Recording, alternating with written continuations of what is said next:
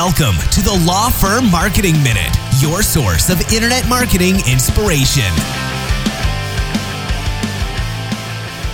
Hey everyone, and welcome to the Law Firm Marketing Minute. I am your host, John Henson, and uh, hope you're having a great Labor Day. Or if you're listening to this later in the week, hope you had a good Labor Day. Hope you're able to take some time off, relax, uh, and just kind of celebrate the end of the summer. Uh, side note, not related to this week's topic at all, but you know, if you had to work, you know, if you just had so much work on your plate that you had to work through the weekend or work on Labor Day or whatever the case is look into delegating. Man uh, like we've talked about this a lot before but there are just so many resources out there for you that you can delegate your work to.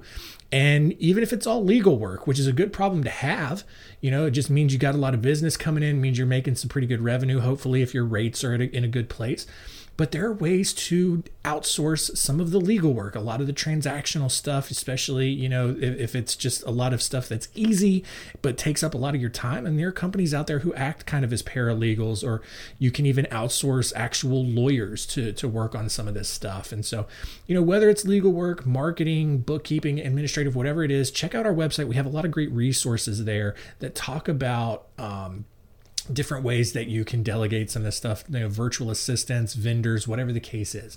Um, so definitely give that a check. Uh, but this week, wanted to kind of revisit um, a, sort of a, a, key issue that and a key philosophy that I think that there's a big misconception about, and that is how you as a lawyer or even an accountant or some other white collar professional, how you should approach a social media strategy.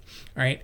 The the general philosophy around social media is that it can be a great lead gen tool that it's you know that that engagements are the biggest and best way to uh, gauge the success of it and for you know things like restaurants for influencers for um, you know bigger brands like nike or coca-cola or things like that that that holds true right?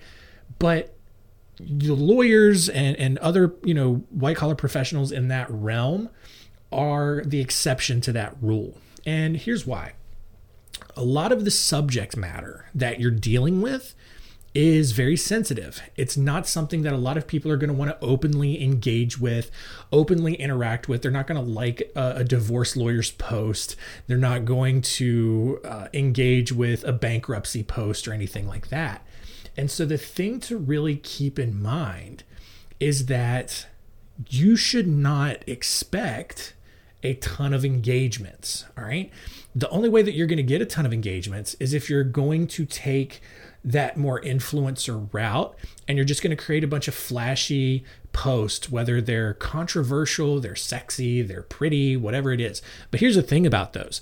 A lot of times especially you know what i've seen and i spend a ton of time on social media a lot of the posts that go viral are not informative at all right?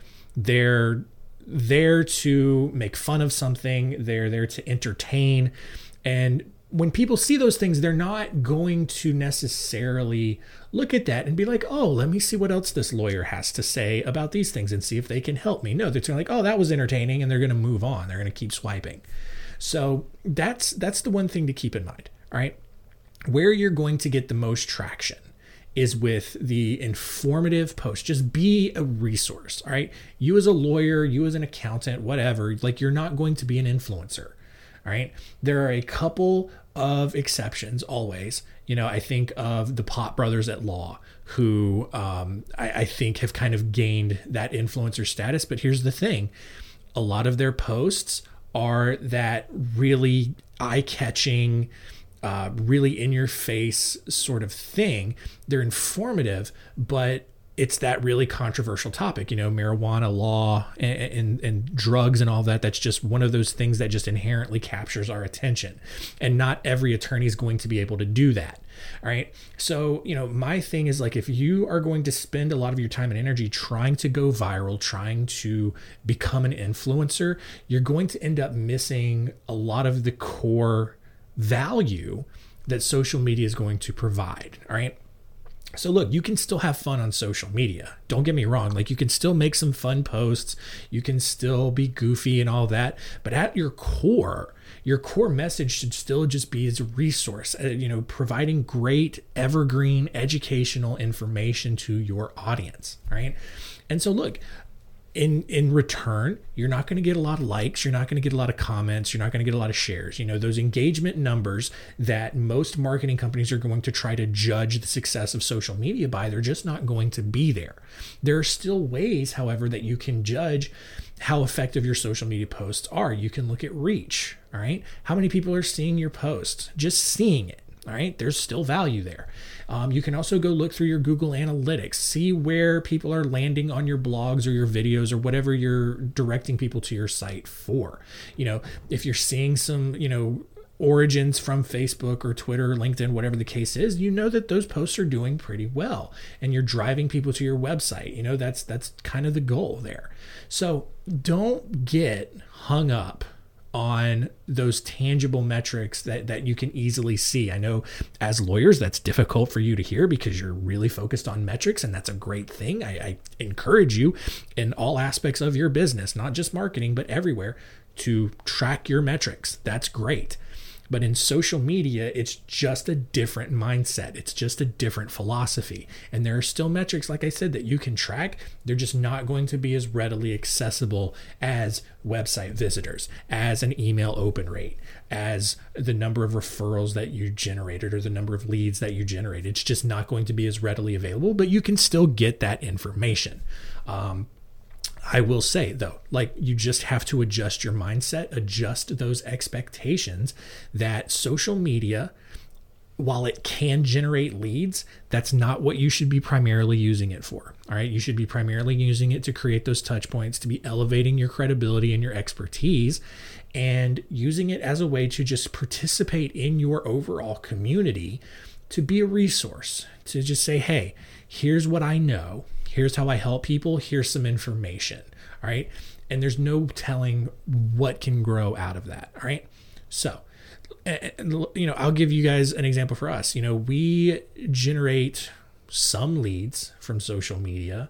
Um, most of those have come from paid ads, which is another avenue that you can explore for sure. But um, most of the information and feedback that we get around our social media strategy is just, hey, we see you guys everywhere. And that's great because we're staying top of mind and we're putting out good information. And there's value in that, right? So that's that's where we are in this content world, especially right now, is getting out there, getting in front of information, putting out a bunch of good content. We're not spamming, we're not just putting a bunch of dumb posts out there. We're putting out good information. We're being a resource, we're participating in that community. And it's it's helping our overall marketing ecosystem. So, um, if you have any questions about your social media strategy, shoot me an email. I'm happy to talk to you guys about it. John, J O H N, at spotlightbranding.com. Um, you know, really happy to talk about your social media strategy. If you're just not happy with it, if you're if you're curious about what you could be doing better, uh, definitely give me an email where I'm happy to talk to you guys about it and just kind of give you some advice. Uh, there's not going to be like some sort of spotlight branding sales pitch or anything there. I don't do sales, so that's not going to be my arena. You don't have to worry about that. But uh, I, I, am just here to help you guys out in any way I can. Um, and if it's a mindset thing, if it's like, well, hey, this person told me this, I, why why are you saying this instead?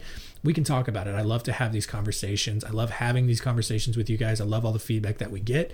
Uh, and so, uh, really, really do enjoy it and appreciate it. So, that's going to do it for us this week. Uh, continue to check us out uh, on Center Stage as well, having a lot of good conversations over there, a lot of great insight from some other outside experts, um, which is always great to hear from. Uh, and that's it. You know, continue to rate, review us here on Apple Podcasts, uh, like and subscribe on YouTube, wherever you're consuming the show. And that's going to do it for us this week. We'll see you next time.